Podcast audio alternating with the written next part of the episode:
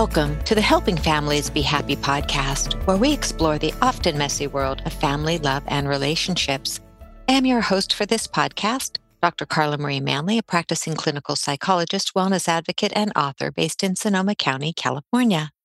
I've teamed up with Familius to bring you nourishing real life information about love, family, relationships, and life. Now I am thrilled to introduce today's guest, Katie Plunkett who will be talking with us about effective communication and social emotional learning. Welcome to the podcast, Katie. Thank you so much. I'm excited to be here. Thank you for joining us. There's so much we can dive into because you're a fourth grade classroom teacher, you're an entrepreneur, and you're doing a lot of work behind the scenes and in front, you know, head on to mm. help teachers, parents, and families.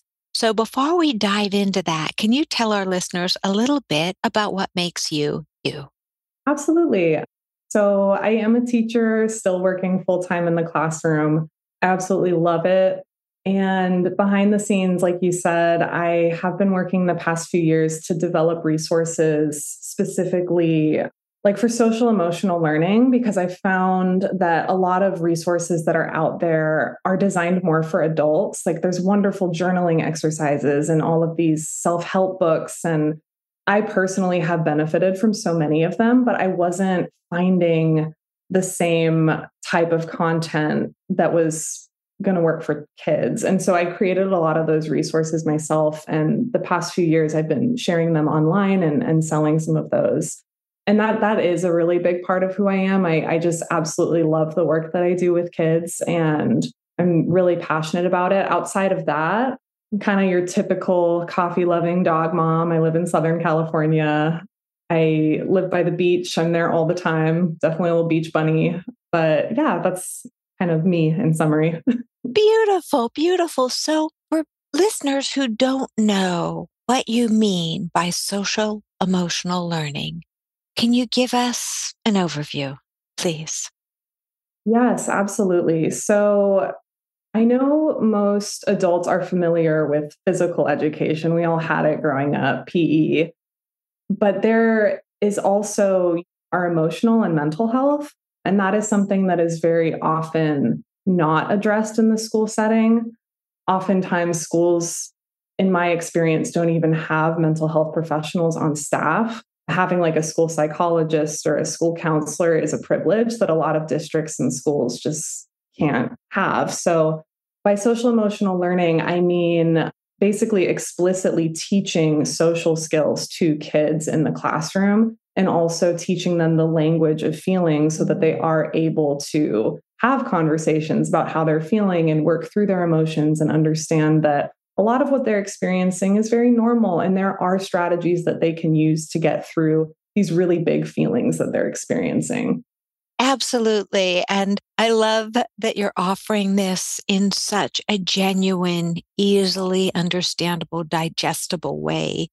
Because in my work with people, I realize that so many adults never had social emotional learning. So we have, you know, generations of chronologically mature individuals who don't really know how to relate to others. Maybe they can in a work environment or in other situations, but often on an intimate person to person, friend to friend level, that sort of thing, they really struggle. And I agree with you. It's because it's not taught. Mm-hmm. We teach math, we teach English, we teach PE, and we don't realize that one of the most critical skills is that ability to understand ourselves, understand our emotions, so that we can properly relate to other people as well. So, thank you. Thank you. So, let's explore a little bit about when you're saying social emotional learning, what are one or two things that are really great examples that listeners can say, Oh, I get it. I get how this, I can take this concept and use it in my daily life. Yeah, absolutely. There's, I could think of thousands of examples, but I'll, I'll think of one I actually used just this week with my students. So, so they, they're, you know, kind of like eight, nine, ten years old in that range. And they're definitely starting to get a better sense of themselves and themselves as being like separate from other kids in the room and separate from their families. And like they have this new sense of individuality and they're experimenting with different kind of personalities and behaviors. And that is great. And I love that. And also, it leads to a lot of social conflict. So, one thing that I did in my classroom this week is I separated the kids into groups, and it was very specific. I gave them each a prompt of a problem that was a real problem that we had experienced at school. So, one example of that would be someone called you a name because you pushed them out of line and or somebody got hurt out at recess because of rough play and they had to figure out amongst themselves in that group how they were going to solve that problem and then they had to present it as a little skit to the class and so that's one example of like a social emotional learning lesson. It's an opportunity for them to practice social skills in a safe setting. It's not a real conflict. I mean, it, it was, it was something that really yes. happened, but in this setting, it was just practicing. And I think it's important that we do give kids opportunities to practice those skills because otherwise they're only getting the opportunity when there is real conflict happening. And oftentimes in those moments, they're not cognitively like processing, oh, I this is what I need to do. This is what I, they're reacting out of just feeling. So that's one example for like social skills specifically. Another example could be I used to just have, um, back when I was teaching first grade, an emotion of the day. And I had these little emotion cards, and we would talk about, well, what is this emotion? I would just show them the little face without the, the word attached. And they would have to tell me what they thought it was. And they would talk about a time that they felt that way. And we would just have conversations like that. It doesn't need to be a full blown lesson, but I think whenever we can in the school setting and also in the home setting, there are these opportunities to sprinkle in times for our kids to learn about emotions and practice social skills. And I think oftentimes that's just missed, especially at school when we have all these standards that we have to teach and we're subjected to standardized testing. And there's such an emphasis on that that people lose sight of these other soft skills that really are critical for our children to learn. Absolutely. And i love how you call them soft skills because indeed they are maybe not the skills we prize overtly in a work environment but they are the soft essential skills that give mm-hmm. us the ability to create healthy relationships healthy and happy relationships with ourselves and with other people. So I'm also thinking, you know, for a minute that when we look at how books in the classroom, especially whether they're early in preschool years and, and grade school years, where if a parent maybe doesn't have cards or, or pictures to say at the ready to say, oh, look at this, how, how is this person feeling? I imagine that most families have some sort of picture books around. And do, what do you think of using books as a springboard for looking at social emotional learning through that lens of a picture book, any picture book? I think that's incredible. That's like one of my favorite ways to just weave it in very organically because a lot of times, at least in, in the classroom setting, I don't have time to carve out a 45 minute social emotional learning lesson. But I can during English language arts use the book that we're reading and point out the faces on the pictures and ask the kids, well, what do you think they're thinking? What do you think they're feeling? Or if there is a conflict in the book, having the kids before we finish it discuss, like, well, how would you solve this? Or how would you feel if that were you in that situation? and that's that's a fantastic way to just very organically integrate this stuff into what you're probably already doing and i love that because it makes it so accessible for parents mm-hmm. whether you have a book for you know a 5 year old 3 year old or a teenager we have these opportunities just to organically say oh what does this person what do you think they're feeling right now because so many people when you ask them how they're feeling they'll say i don't know or they'll say, okay. Yeah, exactly.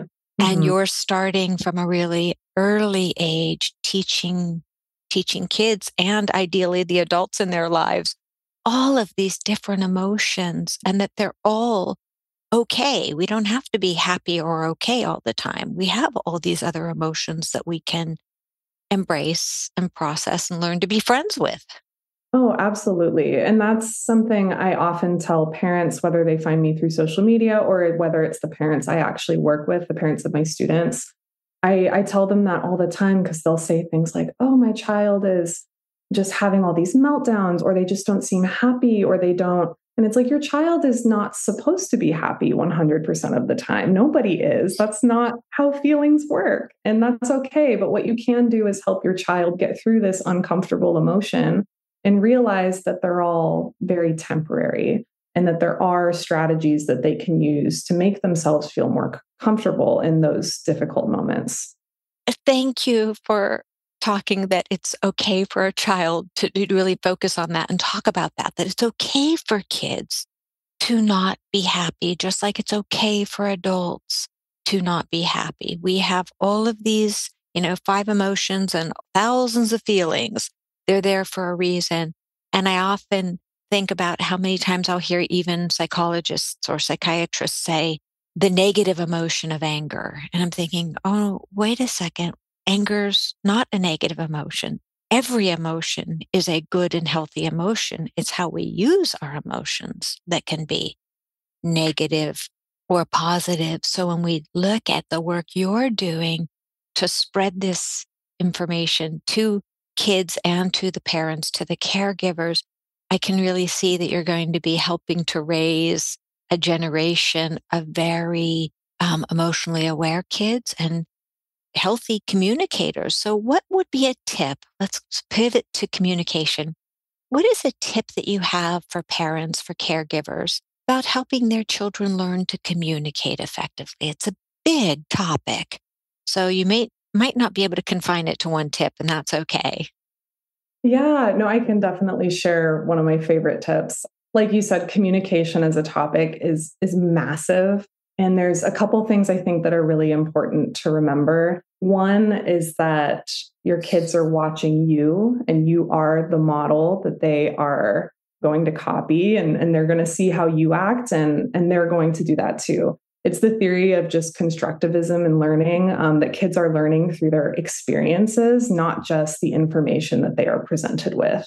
So that's really important, I think, to remember is if you want to raise good communicators, you yourself have to learn how to be a good communicator. I think another tip, this is one I shared on social media that a lot of people I think really connected with because it's easy to remember. It's basically just about asking better questions. A lot of parents, when their kids come home from school, will be like, Oh, how was your day? And they'll get the usual answer, oh, I'm fine. What'd you do? Nothing. Who'd you play with? No one. It's like, okay, well, we can avoid these responses by asking better questions for sure. Open ended questions for sure.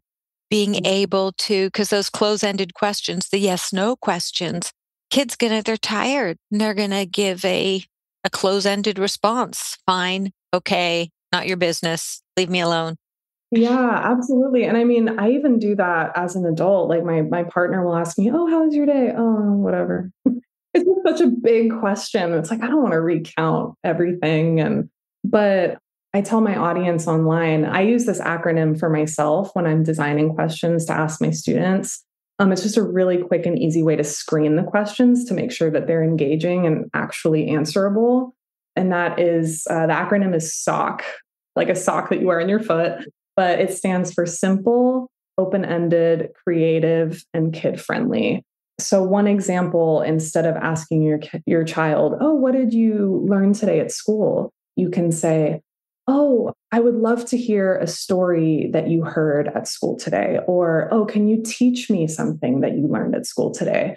Just kind of reframe the question because your child will most likely answer. They probably want to share with you, but asking just such a big question like, how was your day? is it's too much. It's too much for adults too. Mm-hmm. yeah. Great tip. Great, great tip. So, in your work, Katie, how do you think your work it's a big question. It's general, but how do you think your work as a parent, as an advocate for social emotional learning and effective communication, how do you think your work makes families happier and healthier? I, well, my goal when I create these resources is just to provide more tools because there are a lot of amazing resources out there to help families. But every child is different, every family is different. And I just want to basically offer something else. I'm very big on just quick, like to the point, actionable strategies. So that's mostly the type of stuff I'm, I'm sharing online because I, I get it. Like I'm, I was raised in a really busy family with three kids and my parents were both working and, and they, people just don't have time to be reading like book after book and get all this information. They want quick, actionable tips. Yes. And that's really what I'm trying to create. So you're giving parents, caregivers, other teachers bite sized nuggets that they can take and carry with them. Mm-hmm. have to sit down and read an hour a night for six weeks. They can actually just take something with you by visiting you on Instagram, Facebook, wherever, and taking away something that they can implement right away at home, in the classroom, wherever. Mm-hmm. Excellent. Another question for you. When you look at kids today. And we hear so much about kids' mental health being worse than ever. A lot of negativity, a lot of mental health issues. What would you say to parents is one thing they can do to help support their kids in this ever changing, often very scary? Yeah, that's a it's a big ask. it's, it's a big question, but I think my my number one tip for that and this is often something that families do not want to hear because it makes potentially their job a little bit more challenging but I think that families have to limit the amount of time that their children are on screens. It's just not developmentally appropriate for most children's brains. Like they're just not, it's too much information, it's too much stimuli. It actively shortens their attention span. It works against development of their executive functioning skills. It decreases their performance at school. It it's just so detrimental in so many ways. And I don't think that that means just cut them off of screens entirely because screens are part of our world. But I think that we have to limit it and we have to set boundaries surrounding screens. And that's hard, but it's necessary. Katie, I wish I could disagree with you on something that you're talking about and have nothing to disagree with. I'm a 100% advocate of what you're talking about and how important it is. And you're right, it does take more investment from parents. Path of mm. least resistance is let them go to their screens, especially when parents are working full time and they want the screen to babysit the child. And I mm. agree with you that it does take, it takes more effort, but the payoffs, not just in the short term, but in the long term for the child's ability to communicate. Again, social emotional aspects of it, social learning aspects of it, all of those pieces, plus their ability to have more than a two second attention span. So it's no wonder that you're seeing that scores, performance in school, that all of those aspects are elevated because our brains are meant to do more than stare at a screen for a good portion of the day. Exactly. Yeah. So mm-hmm. thank you for that very rich, rich snippet. So as we wind wind to a little close here on this wonderful time we've spent together, could you tell our listeners where they can find you? Absolutely. So my I'm primarily on Instagram. My handle is at the calm classroom. You can find me on Facebook or Twitter under the same name. And then uh, I also just joined LinkedIn. So feel free to add me over there as well. This is new, but you can find me there just Katie, K A T I E Plunkett, P L U N K E T T. And then my website is thecalmclassroom.org. Okay. And I also understand that in about a year, you will maybe be having a book coming out that our listeners could look for. Yes, absolutely. I wish I had more information to share at this point. I don't have a working title yet, but it's definitely in the making. I'm working with Teacher Goals Publishing, and the book will be specifically about how to communicate more effectively with kids and in a way to kind of naturally integrate these social emotional skills into conversations you're already having.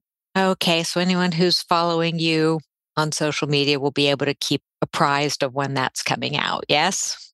Yes. The plan is late next summer, early fall. So keep an eye out. Awesome. Awesome. Thank you so much for sharing your time today, Katie. It's really a pleasure to meet you. And thank you, honestly, from my heart, for the work you're doing one child at a time to make kids more comfortable in their skins, making mm-hmm. them be able to communicate and feel more at ease in this pretty complicated world we live in. Oh, yeah, it is. Thank you so much. It's been a pleasure to be here.